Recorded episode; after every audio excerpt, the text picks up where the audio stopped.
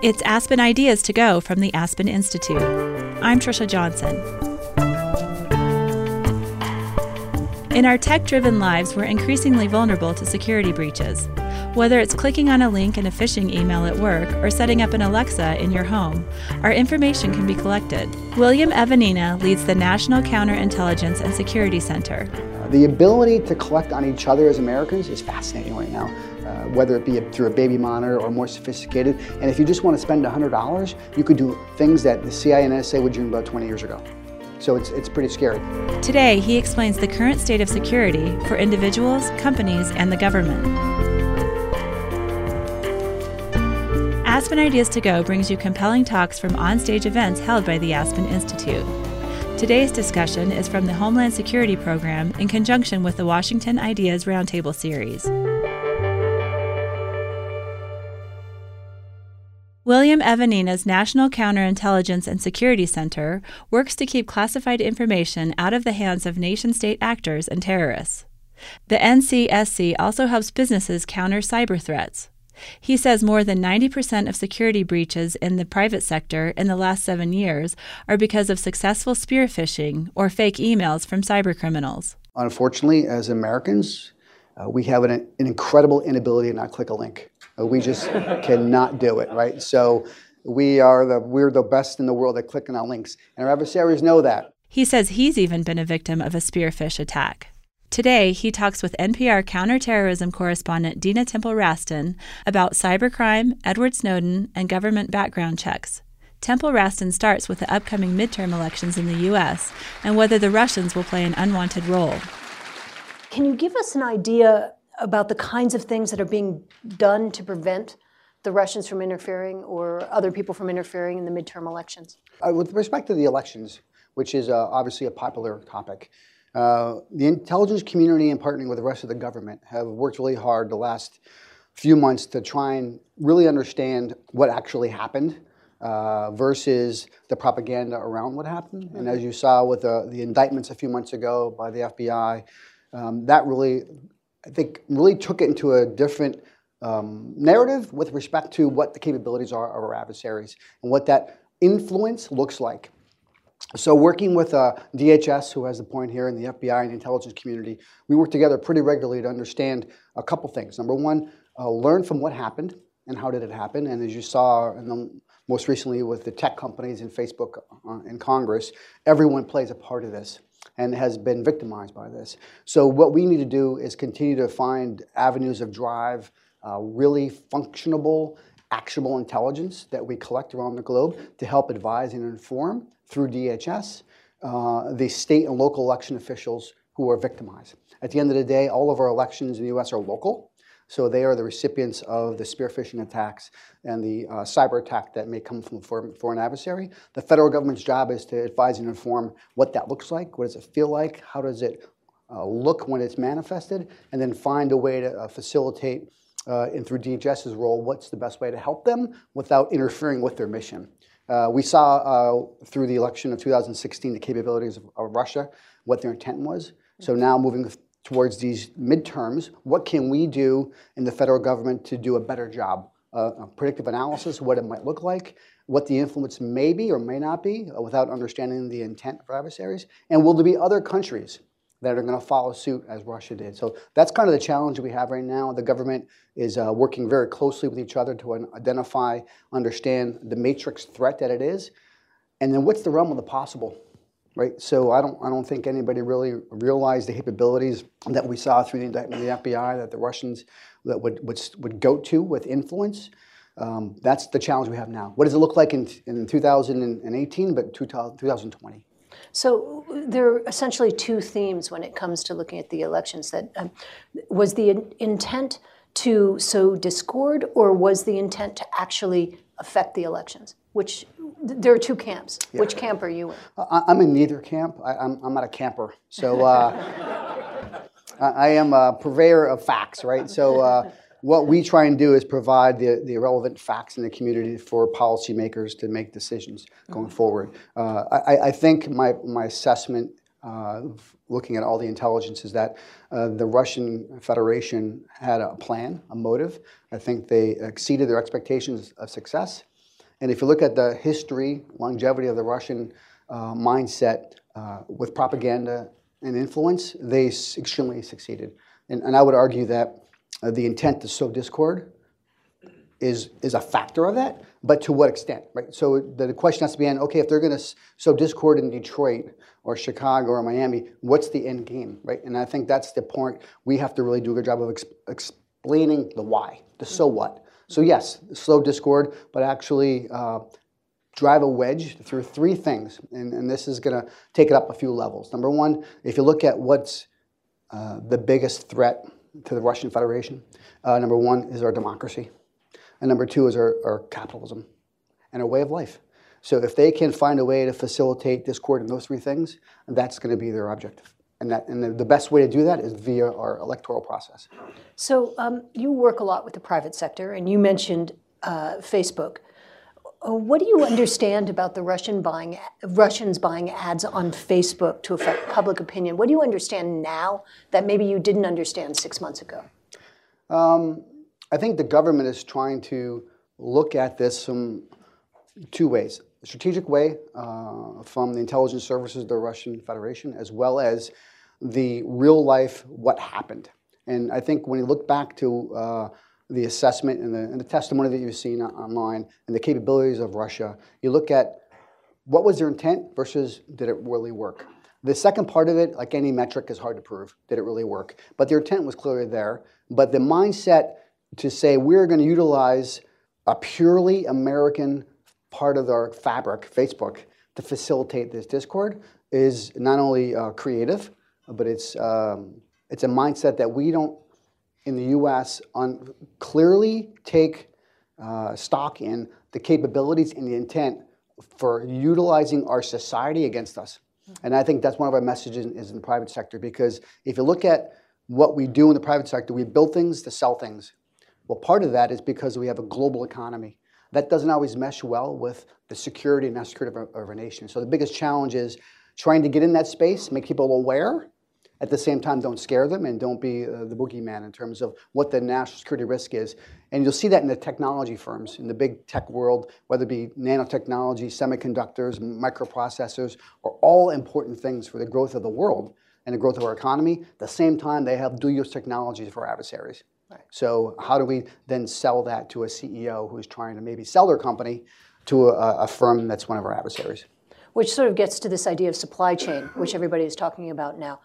How are you focusing on um, supply chain and, and affecting that so uh, bad elements can't get into what it is that we're doing, whether it's in the intelligence community or even, as in the news today, uh, in telephones that might be here in the United States? Supply chain um, is, is a really challenging concept because if you break it into two areas, what is supply chain? Right. right? I was just going to say, why it? don't you explain what so you think? So we have to. We spend a lot of time explaining the the chain of a supply chain, and then there's a lot of folks in the private sector who live in this business space. So if you are Walmart, or you are Microsoft, or you are company ABC in Kansas, you don't make everything you sell, right? And there's a chain that you procure issues from. The same thing when it goes to big Department of Defense with uh, weapon systems and platforms. Uh, they're made by multiple organizations, and, and and any given procurement, you have a general contractor, and that and you say, okay, general contractor, I want you to build my house.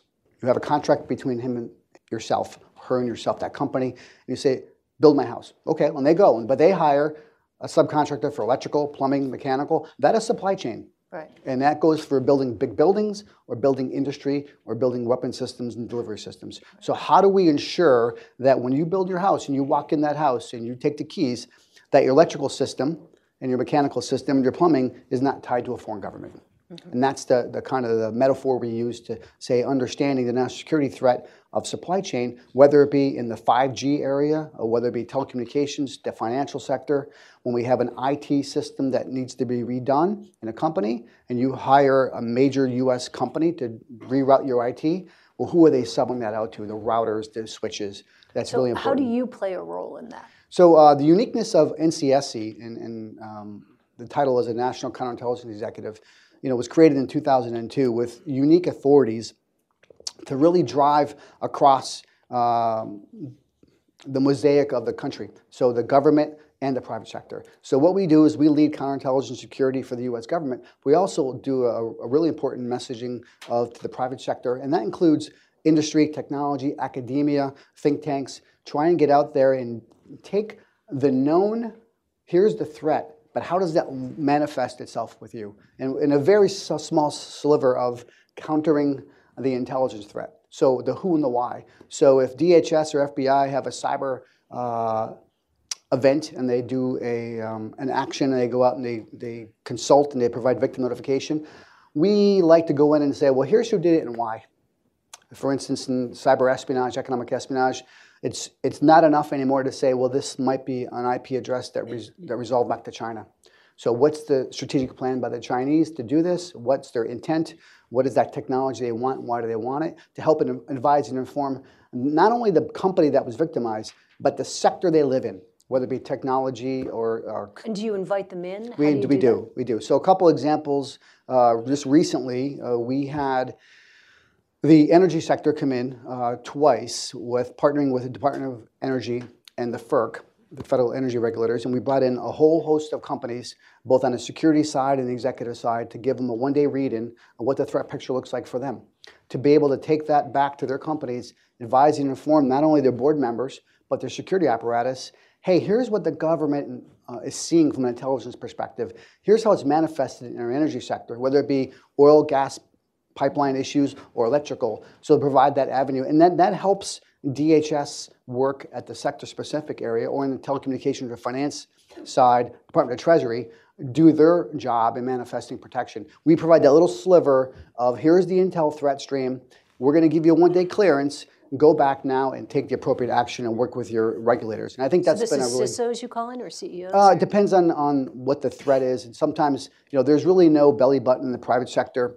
Uh, there's now this new term, chief risk officer, Okay. right, which Yeah. was which is gaining some popularity. That the CISO or the CSO, the chief security officer, we work a lot with the board of directors and a lot of C-suite folks uh, because at the end of the day, what we're trying to do is change behavior.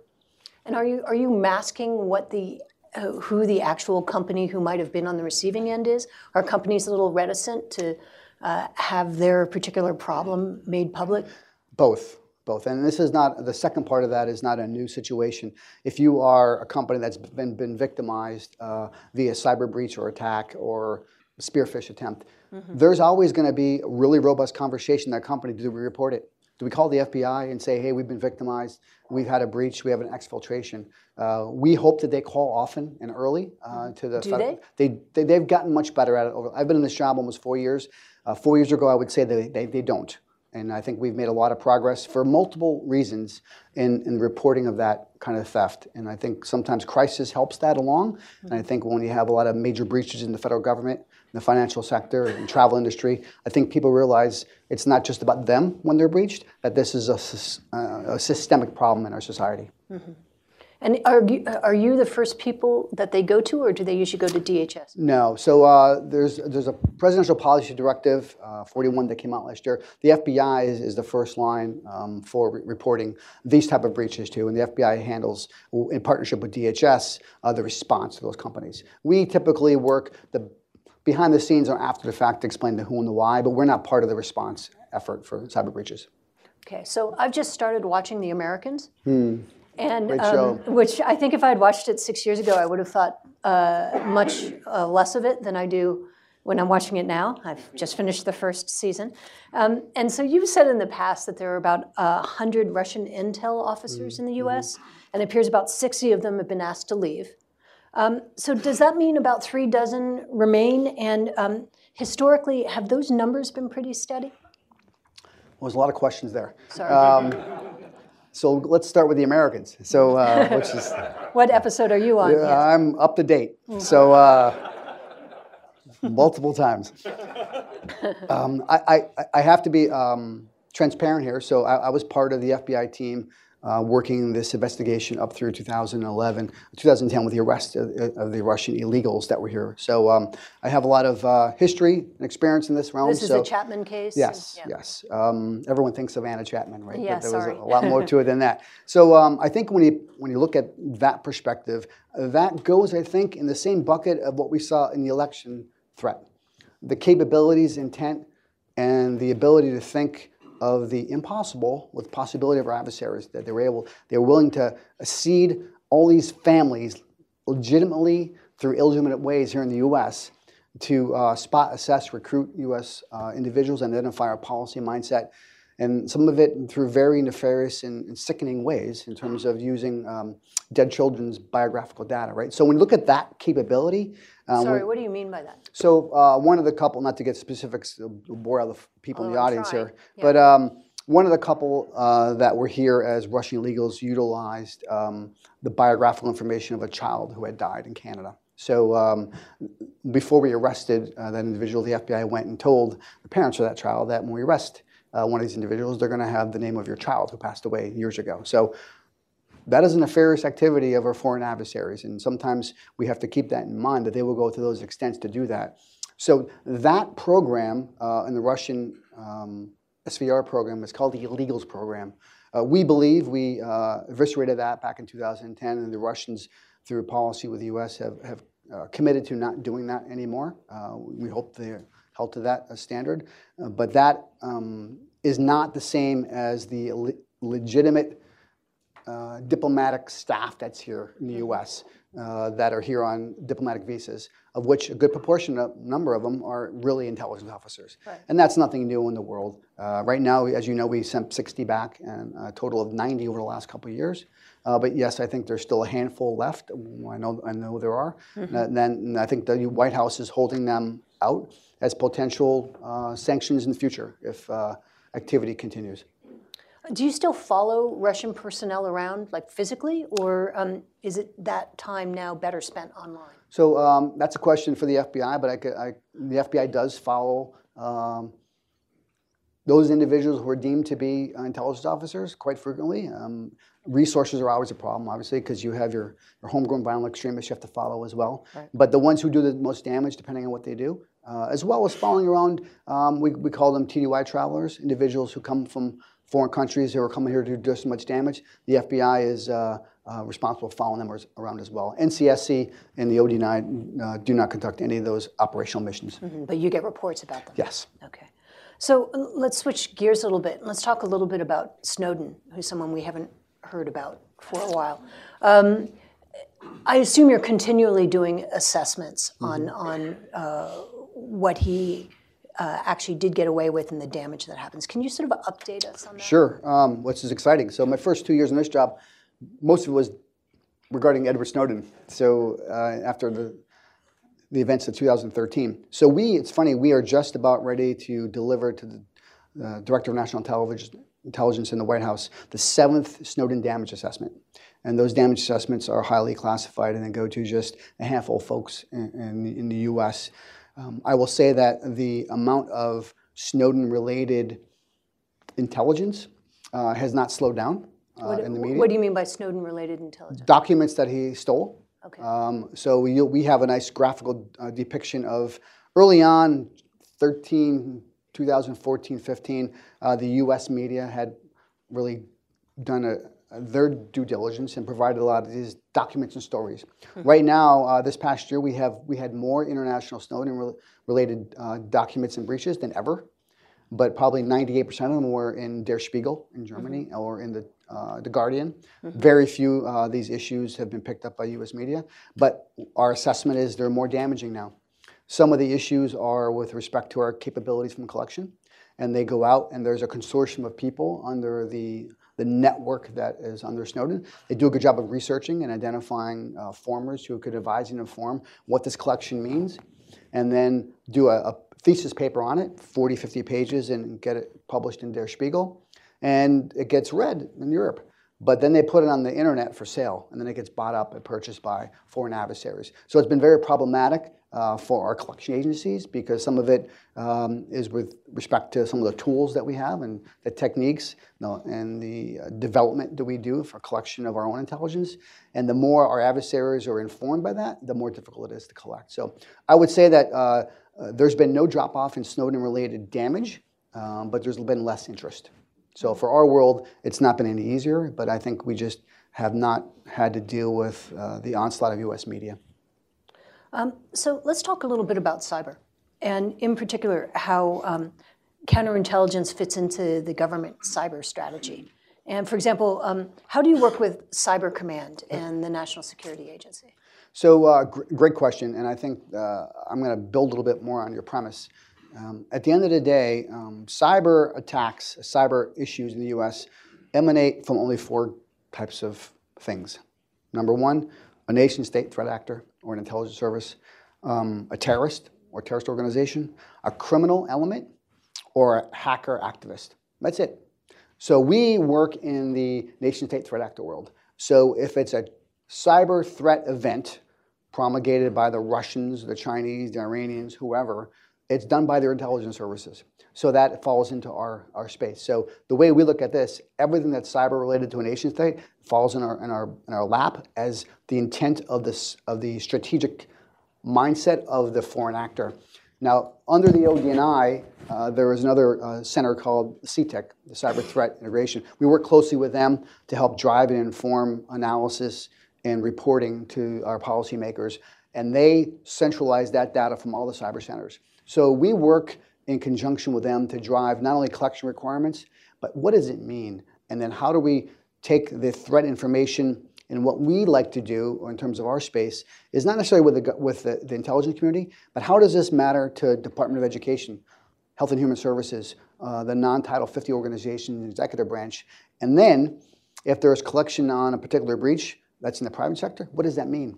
And, and if we could help uh, advise and inform uh, board of directors or a behavioral change like spear phishing, uh, that's kind of the goal. And I'll just give you some numbers. So on the cyber side, we looked at all the breaches in the last uh, seven years, and whether it be you know from Target all the way to OPM, to the financial services sector, telecommunications sector, your travel records, mm-hmm. 90 plus percent of them have all been facilitated by a successful spearfish, not by successful counterintelligence activity or so or that's somebody clicking on clicking something. on a link. You know, and I've said this before. Um, unfortunately, as Americans, uh, we have an, an incredible inability to not click a link. Uh, we just cannot do it, right? So we are the we're the best in the world at clicking on links, and our adversaries know that, right? So everything we could we could track back almost every significant breach.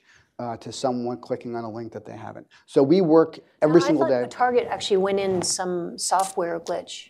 Uh, uh, wasn't it something to do with Through the HVAC, right, right. But it's still clicking on a hyperlink to get there an email, right? So oh, you can go back, and I'm not going to get into the politics of, of things in the last couple of years, but uh, you name it, um, you're going to find someone. And the government and private sector do a lot of hard work on testing your employees. And at the end of the day, we consistently fail these tests, right? So to me, you see a lot of work in the Great Britain now, and I think our private sector folks are, are following in suit. How do we protect our employees from themselves?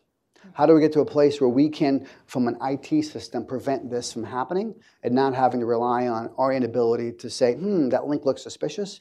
Can we do that from the behind the scenes, and can we not allow that suspicious hyperlink? You mean a, a better filter? A, a bit of filter, and a, and a, capability and algorithm to say, yes, it might say New York Times, but it really it's spelled incorrectly, and it's really an IP that goes back to Moscow. So. Right. Or is the easier way to handle that the same way that we've got a sort of in New York, a see something, say something? Every organization that I know, with private sector and government, has that program. But again, so if you just think about uh, your life at work and then at home, how many emails you get, how many hyperlinks, hey, check this story out, hey, check this link, check this picture, right? That's all we do is click, right? Sometimes the email itself becomes superfluous and cloudy, and you're worried about that hyperlink to a particular story. That's right. the way we, we are as in our society right now. So where it's often masked, whether it be a targeted spearfish or a phishing in general, it's usually the header of the email that might say Bill Evanina, but but Evanina is spelled incorrectly. Right. And, and, and I gotta be honest, I've, I fell victim to this myself. So this is uh, something I try and teach my, uh, my young, young son as well.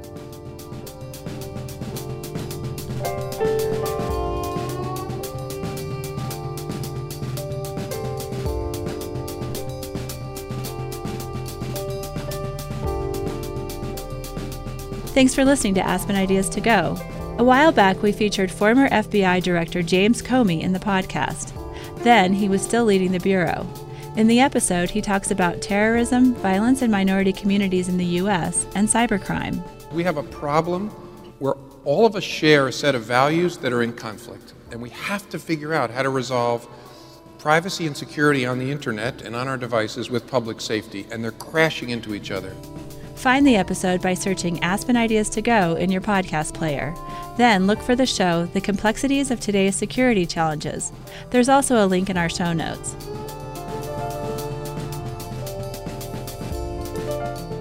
Back to our featured conversation. Here's NPR's Dina Temple Raston. So let me get back to this, this idea of, of, of supply chain and what we saw in the paper this morning about Huawei and uh, ZTE, the, the, the Chinese uh, telecom companies. How does that fit in with what you're doing? Did, is that part of a broader strategy to try to get your arms around the supply chain problem? Sure, it is. And, and Huawei and ZTE are not new uh, companies in this mix. Uh, I'll, I'll, vector you back to 2014 when then uh, Chairman Rogers came out with a report about Huawei's systematic and strategic approach to take over our IT uh, in the U.S. And then ZTE, I'll remind you, uh, if I'm not going to remind you, probably don't even know, but ZTE was caught and was criminally charged um, for doing nefarious activity here in the U.S. and was paid a 1.4 billion dollar fine. What was that nefarious? So because what they were doing is they were not only um, again, I'm going to try and stay uh, unclassified here, but at the same time provide the right information. So what they, they were doing is they were procuring illegally here in the U.S. trade restricted data, and some of it they were selling to Iran and North Korea, uh, which was against all, and that's a that's a Chinese uh, telecom company, and they got caught and they paid the fine, but they are. Um, and, and promised never to do it again. Well, exactly, right? And and so to me, the paradigm is is also this, and I think it's important to know, as Americans. We have grown up, and our country is based upon the premise that the government the private sector and the criminal element will be three separate buckets. And that's, the, that's how we grew up, and that's what we believe, and that's what we know, and that's our, that's our baseline for our bias. That's not the case in our adversaries, right? So in China, Russia, and Iran, the private sector, the government, and the criminal element are all the same, hmm. right? They don't have that bifurcation. So when they could have, when we hear a whole government approach, it clearly is a whole government approach. So if you are a private industry in the US and you want to do business with the Chinese, which we should want to do in the global economy, you have to hand over your source code to them. Right. There's no reciprocity for that here in the US, right? So you're already at a disadvantage uh, for doing that, and there's scores and scores of cases of economic espionage where they've done that, and then they have crushed that company. So I think that's kind of the unfair advantage we work with. And that also back to your question on supply chain, as we call it encirclement, uh, we are nowhere near where we were 15 years ago with the US-based companies who could provide the infrastructure and capabilities that the Chinese can now do. So that's problematic. It's good for business. And then when you go to a board of directors or a CEO and you say, hey, I know you have two bids. You have Cisco or Oracle, and then you have the Chinese company, which is 40% cheaper. It's hard to explain to them, and it's hard for them to explain to their constituents that they're going to pay 40% more for a US based company because it doesn't um, threaten national security. And that's a tough space that we're in right now. Right. And so my, my, my earlier question looked at uh, how you interact with NSA. So we, we clearly understand that in the mm-hmm. context of Huawei that you just talked about. How do you interact with something like Cyber Command? So uh, Cyber Command by itself, uh, we don't necessarily interact with them one-on-one. We look at more of the aggregate of the cyber centers, and we do that via uh, CTEC. So the Cyber Threat Integration Intelligence Center uh, brings all that data together. We work with them and we draw assessments and we provide uh, what that looks like to the policymakers and the Congress. And what the value we have is not only a tasking or we have a convening authority. We can go down, and we often do go to the Congress and the White House and bring a, a, a really amazing aggregate team. We could bring NSA, CIA, FBI, DHS, NRO, NGA as one team and mm-hmm. give one community assessment. I think that's the value that our policymakers and legislators like to see is what's the government assessment versus onesie twosie agency wise. Right. And so you said you've been doing this for four years. Um, so I guess my question is how has the whole discussion about offensive cyber changed from four years ago to now? Because you're convening a lot of these people who actually do talk about right, things like right. offensive cyber. So offensive cyber is, is complicated. Um, we clearly have the capabilities to do anything we want to do. Um, but it's, it's a really gray space between capability and policy. And I, I think the, the, administration now, as the administration uh, previous, uh, always trolls with what do we do here in this space? Uh, we do a lot currently, we just don't get caught, right? So, but there seems to be a lot of interest in uh, waving a flag and bragging that we that we have a cyber offensive policy or that we utilize it. Um, we do utilize it, um, and most of that is is to collect intentions and plans of other foreign governments. Uh, but if we wanted to do stuff, we could do it. But there's also the other aspect, and I think you see the, um, the, the conversation about what's the overall intent, right? And if we get in this game of retaliation, when does that end, right? And what is the unintended consequences? Or does it set a precedent? Or does it set a precedent, right? And, and, and there is there is a value argument, argument and, and again, I'm going to be neutral. I don't have an argument here that we're better than this, right? And that we have the ability. And there's been some talk about having uh, un- setting norms uh, out there. Uh, that there's always Norms as in you don't hack into a hospital, for example. yes. Or, I'm not a big believer in that. I just don't trust our adversaries that will ever follow any of that. So I'm more of a naysayer that um, I've been in this business too long to believe that the diplomatic um, portions of our adversaries will be in cahoots with the intelligence services of our adversaries. I don't see that ever happening. But norms are like rules of the road, right? Rules so the when they do do that, you can at least say, look, this is you've just broken a norm, as opposed to there are no norms. That's correct. So I'll go back to um, a few years ago. Uh, President Obama signed an agreement with uh, Xi Jinping to not spy anymore for economic reasons. It wasn't really effective. Is that what the shrug means for those who are We can move on. We can move on. Yeah, Yeah. we can move on. Okay. um, and and I You could know- ask a zillion private sector companies if they feel that was true or not. So Right, right. So uh, eh, my, my original question had to do with whether the conversation from four years ago about this Mm-hmm. has changed from now. Has the conversation changed? in my world, I think it has with respect to we believe, um, and I say we in, in our intelligence space, that there's more room to do more things. Um, but that doesn't necessarily mean it's the right thing to do.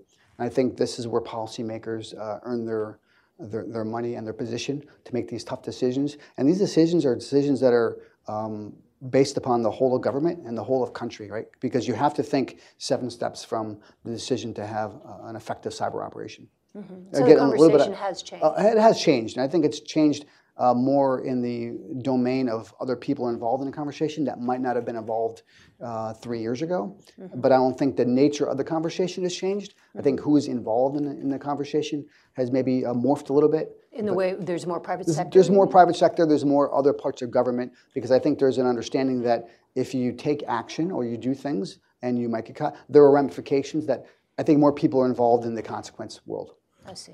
And and how do you work with legislators in that in that respect? So uh, we are in a, we are in an interesting space in the in the ODNI and, and NCSC because we have that unique private sector government intel world. So we and my staff spend probably almost every day on the Hill talking about something and briefing the staffers and members on something, whether it be supply chain, critical infrastructure, Russia, China, Iran, North Korea, you name it. And was I- it always like that? it is always like that, right? So I think that the, the difference now is I think we have a more receptive um, National Security Council to these issues than we did historically, which is exciting. And I think when you have an opportunity to talk about threat and how it's manifested to policymakers, uh, it gives the folks who work in this world every day a little bit more um, manifestation that there can be some change, right? And I think that's always the challenge. Uh, our ultimate goal in our world is to provide the best, most valuable intelligence for our policies to take action. And I think we're in a pretty good space with that right now. What do you mean by the NSC being more receptive? I I just think that from my in my world, counterintelligence uh, specifically, uh, we we have been more engaged in this last year plus uh, than we have been in the private in the previous administration for in counterintelligence. Really? And and is that because of things that were done to this country, or is that because of difference in attitude? Uh, it could be those two plus more, right? So I think. Um, I don't know if I have an assessment of exactly what the five things are, but I think when you look at maybe the folks that came into this administration probably have a little bit more of a private sector flair, understand uh, the impact to capitalism and, in, our, in our democracy, uh, as well as so many things have happened subsequently that I think we can't ignore. And I think we have now in our plate the ability to say the, the so what. And I think maybe uh, years ago, um, the intelligence community was hard pressed to show the so what and why this matters. I think we clearly have done that on the financial issues, what the economic uh, impact is to the United States when you know the Chinese spend uh, 80 billion dollars a year in direct foreign investment in the U.S. What's the impact of that? I believe just now our administration now, due to the makeup, is more interested in that number and how that impacts uh, across the U.S. Go- country landscape than the previous administration. And also uh, now the ramifications, we're seeing them much more clearly. So you see Target, you see what's going on with the elections, et Yeah, cetera. not only that, but you know, if, if, if the Chinese government is buying up uh, key aspects of our critical infrastructure and our technology base, um, is that a long-term national security threat for a country? I believe it is. I, I, my personal belief is our economic security is our national security, and our ability to be global leaders in so many things keeps that edge that we need and have to have. But we also have to understand that if we continue on the path, that gets eroded every year. And 15 years from now, maybe we're not in that same aspect, right? And there are plenty of statistics to show, you know, some of our adversaries' capabilities and their investment internally, whether it be in supercomputing or, or quantum, is out the roof, and we're not following suit here in the U.S. So when we see uh, on the front page of the New York Times uh, a discussion about the FCC and Huawei and ZTE, was there somewhere earlier in the stream were you involved in, in talking to them about what was happening? Yes. And how early in the stream do you? I'm assuming today's story was not a surprise. Yeah, the. FCC uh, has been a great partner with the intelligence community for, for many years, and they've been part of uh, this discussion for, for a while. But I'll go back to my pr- previous president. I think the FCC um, has been able to do things now they probably weren't able to do a few years ago. because of the environment, or I think because of the nature of the threat and how it impacts our, our, our society. So let me ask you a question again about NSA and, and Cyber Command. There's been a discussion for years now about separating the two. And I think now Cyber Command is going to be going to a, a four star. Um, how does that affect what you do?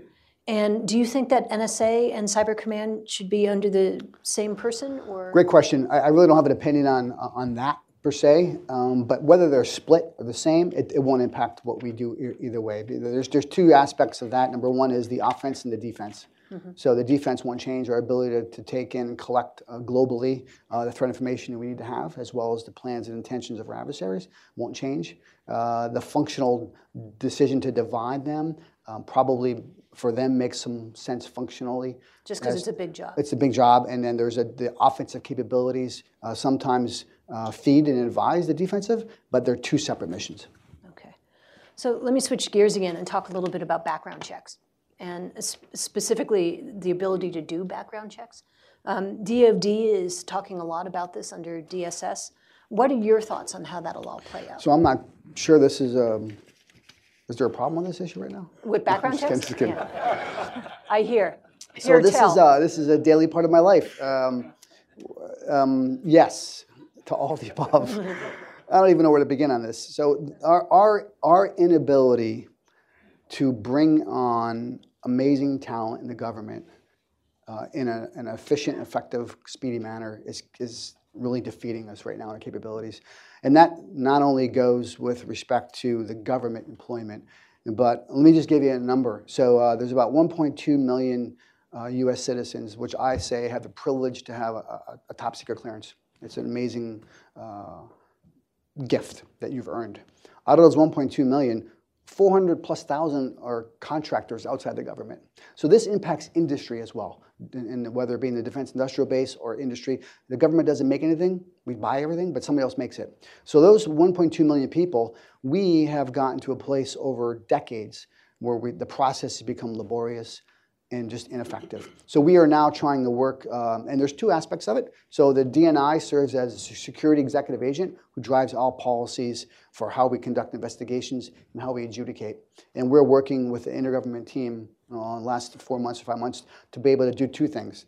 Um, help the uh, National Background Investigation Bureau buy down their background. There's a big backlog of investigations that are sitting there. Help facilitate them buying that down and, and getting um, some resources put towards initial investigations. At the same time, what does that a new initial investigation look like? At the end of the day, in my opinion, Um, if you're a 23 year old woman coming out and having a master's degree, or you're a 26 year old man and you've got that master's degree and you've worked for a company and you want to apply for, and you, get in, and you have a security clearance application, that shouldn't take more than 30, 60 days, in my opinion, mm-hmm. to get that in. Do a requisite checks, get them on board, and then if you're in the intelligence community, you're going to be enrolled in what's called an insider threat program and continuous evaluation. So we're going to monitor you. So let's get those folks working because what we see um, from a combined security clearance and human resources perspective, mm-hmm. we're losing amazing talent every day.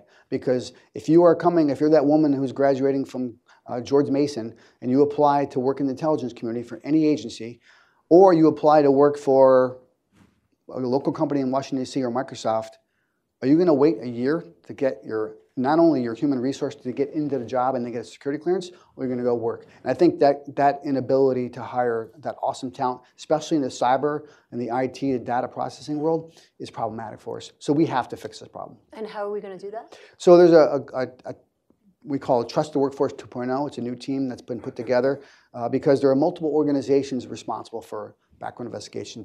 the DNI, the director of OPM, uh, OMB has a big part of it, uh, and there's 23 agencies who conduct their own investigations.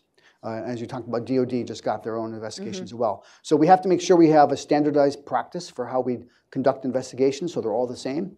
At the same time, how we adjudicate those investigations, and whether it be, and you've seen some of the news in, in the White House recently, what does that mean when you might have an issue or not? And then how do we make sure that we are reciprocal so that if you are working in the FBI and you get a top secret clearance, that should be reciprocal for any other agency. But haven't we been talking about this for some time? Um, since 1957. Yeah, okay. so I cannot take any responsibility for that. Uh, but I will say, and, and, and it's really, really, um, in the intelligence world, um, it's hard to be rah rah, right? Because we, most of the stuff we deal with is, is negative and, and down, especially in counterintelligence. But in the security clearance world, with the partnerships that have been built and, currently exist with um, the ODNI and NBIB and OPM and OMB and DOD and, and everybody else we've met as, as a conglomerate of, of the universe, working with our congressional oversight folks, Senator Warner and Senator Burr, and the White House. There's an amazing um, realm of possibility right now because everyone's on the same team. And that wasn't always the case. So we have an opportunity now that I believe wasn't the case 10 years ago, 20 years ago, that have a really, really, uh, as my boss calls it, revolutionary change in how we do this. Because uh, if we don't do it now, uh, sub, and I'll, I'll, parallel this with the economic uh, security threat. 15 years from now, we will not have that talent. We, five years from now, we won't have talent in the government or in private industry to help keep our, our, our nation strong. So your 30, 60 day uh, scenario, are we two years away from that, three years? So um, I am uh, bound to provide um, through Congress by the end of the year our new plan. So I believe that uh, in the next 30, 60 days, we're going to have the DNI issue some changes uh, that will promulgate some reduction in the backlog uh, drastically. We're going to recalculate and review how we look at risk. So when we want to give someone a top secret clearance, what are we looking at in terms of risk, and what does trust mean? So, and we look at access to uh, classified doc documents and records, uh, some of the stuff that we look at now has been in place since uh, Ames and Hanssen, right. and, and some of the way our adversaries acted a long time ago. Those are no longer of value, right? And, and I look at, you know, if some some of the things so that you're are, not tracking Xerox machines anymore. That's correct, right? And and whether or not you travel to certain countries is, is probably not as big of an issue as it was back then. Right. Uh, your financial hardship, some of the rules that are in, in place are really archaic, like. Uh, if you have $7,000 of bad debt on the books, it stems a separate investigation.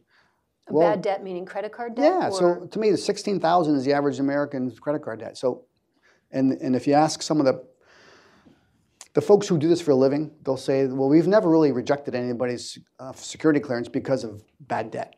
Mm-hmm. So why do we spend so much time on it? So we're taking a really good look at what can we eliminate, and if we were going to, and I'll look at it this way for this audience, if we wanted to hire you or one of your family members, what are the four, five, six things we really got to know about you within mm-hmm. 30 days mm-hmm. to, to say yeah or nay?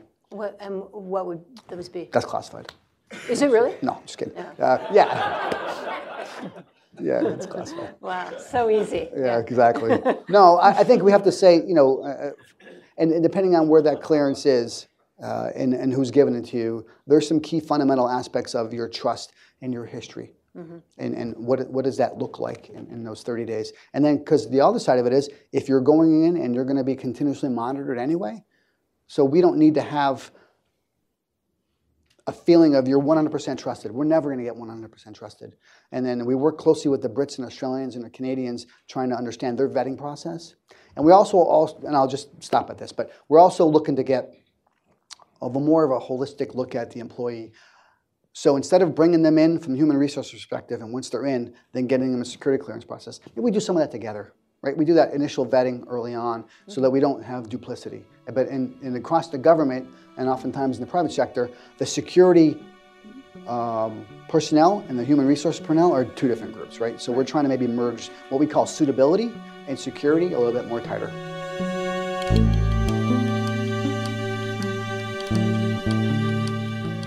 You're listening to Aspen Ideas to Go. I'm Trisha Johnson.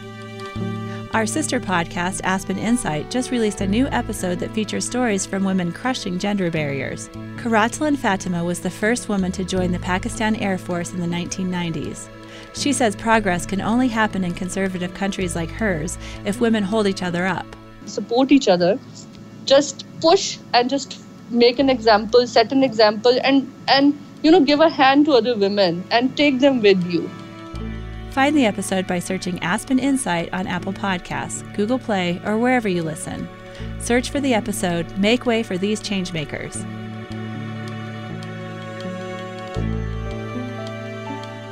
Here's the rest of today's show. Dina Temple Raston.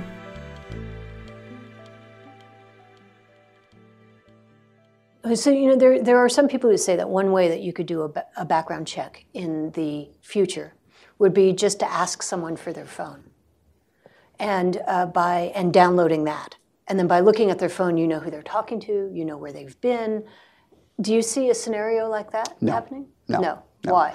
Because um, we, we created something in this um, country years ago called an attorney, right? And uh, There are so, lots of them here. Yeah, exactly. And uh, the Privacy Act of 1974 adds a lot of value to that. So, and, and I will, um, I'll just parallel. In 2016, we issued um, from our office in the DNI the ability for every agency to utilize um, what we call it public checks. So your social media.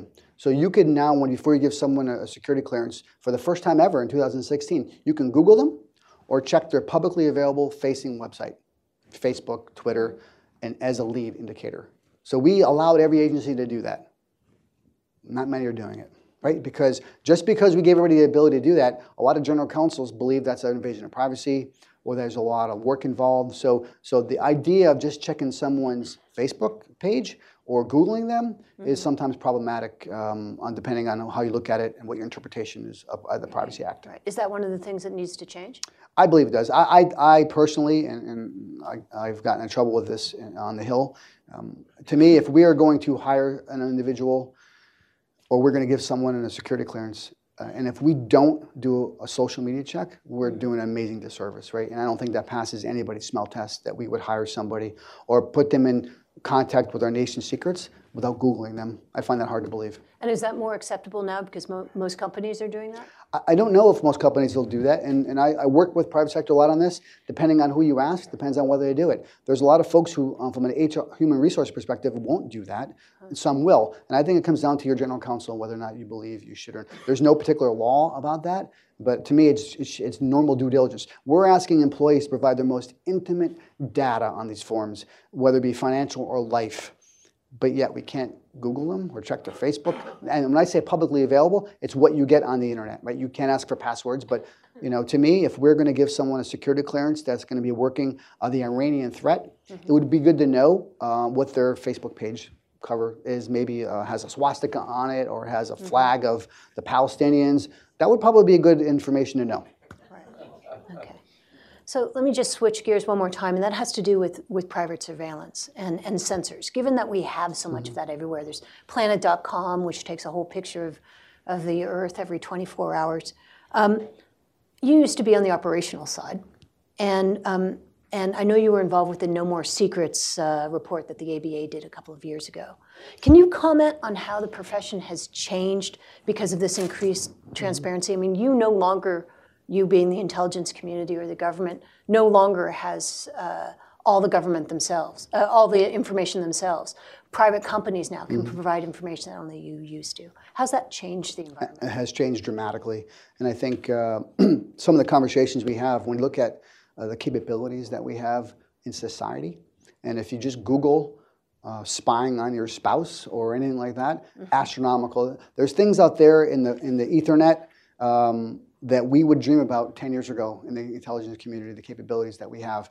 So not only do we have to worry about what we do and collect legally under, under the laws and authorities we, we are granted as a U.S. government, but what happens in society? And, and because as consumers, we want things fast and furious, and we don't want checks. And I'll, I'll, use you know Amazon's Alexa as an example. We all want Amazon's Alexa. We all want it. It's in everybody's house, but we don't want any security on it, right? But it makes us very vulnerable, right? Mm-hmm. So when it comes to collection and your, your the sensors you call them, uh, the ability to collect on each other as Americans is fascinating right now, uh, whether it be a, through a baby monitor or more sophisticated. And if you just want to spend $100, you could do things that the CIA and NSA would dream about 20 years ago.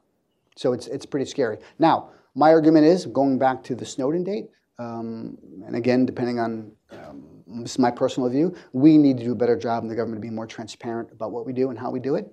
And I think that at the end of the day will uh, keep us out of hot water and will make our uh, oversight committees in Congress as well as the, pu- the, the, public understand what we do and why we do it and who we do it against. Mm-hmm. Right, and and we don't do it against U.S. citizens unless we have a viable reason, a predicated investigation.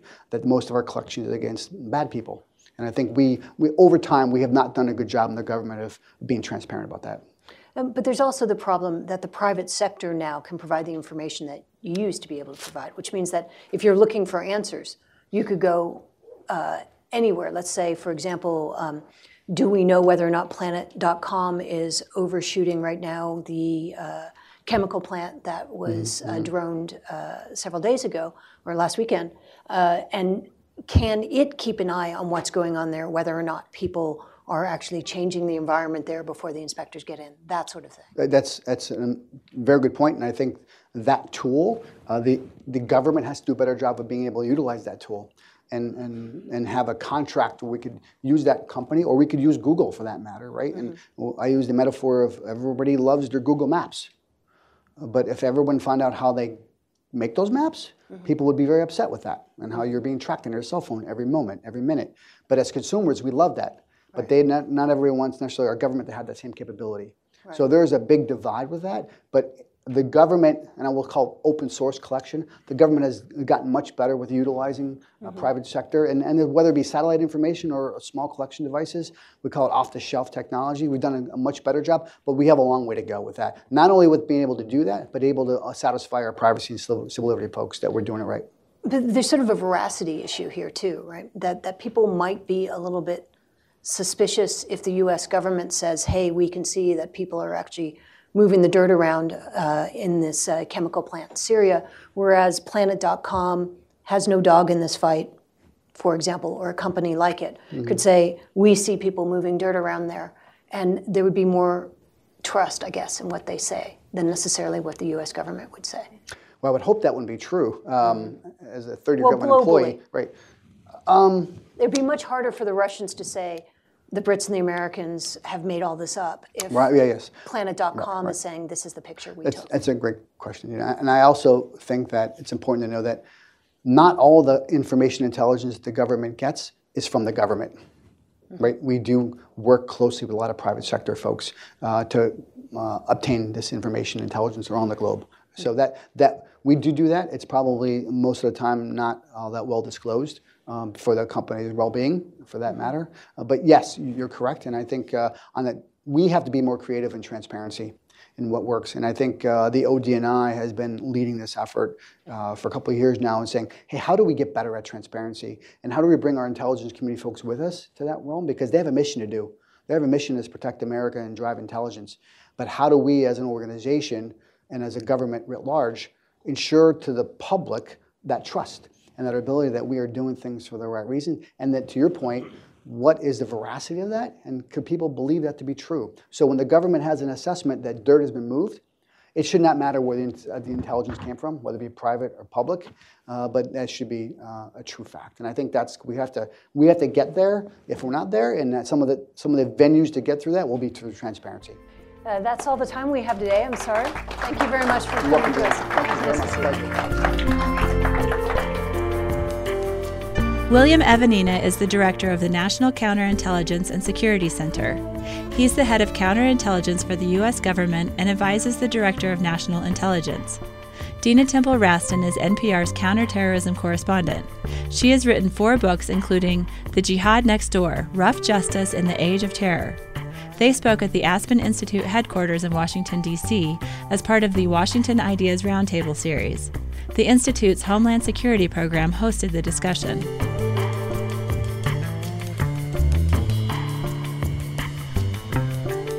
Make sure to subscribe to Aspen Ideas to Go on Apple Podcasts or wherever you listen. Follow the Aspen Institute year round on Twitter and Facebook at Aspen Institute. The Institute is a nonpartisan forum for values based leadership and the exchange of ideas. Today's show was produced by Marci Krivonen and me and recorded by our team at the Aspen Institute. The Homeland Security Programming team is Rob Walker and John Hogan, with help from Zach St. Louis. Our theme music is by Wonderly. I'm Trisha Johnson. Thanks for joining me.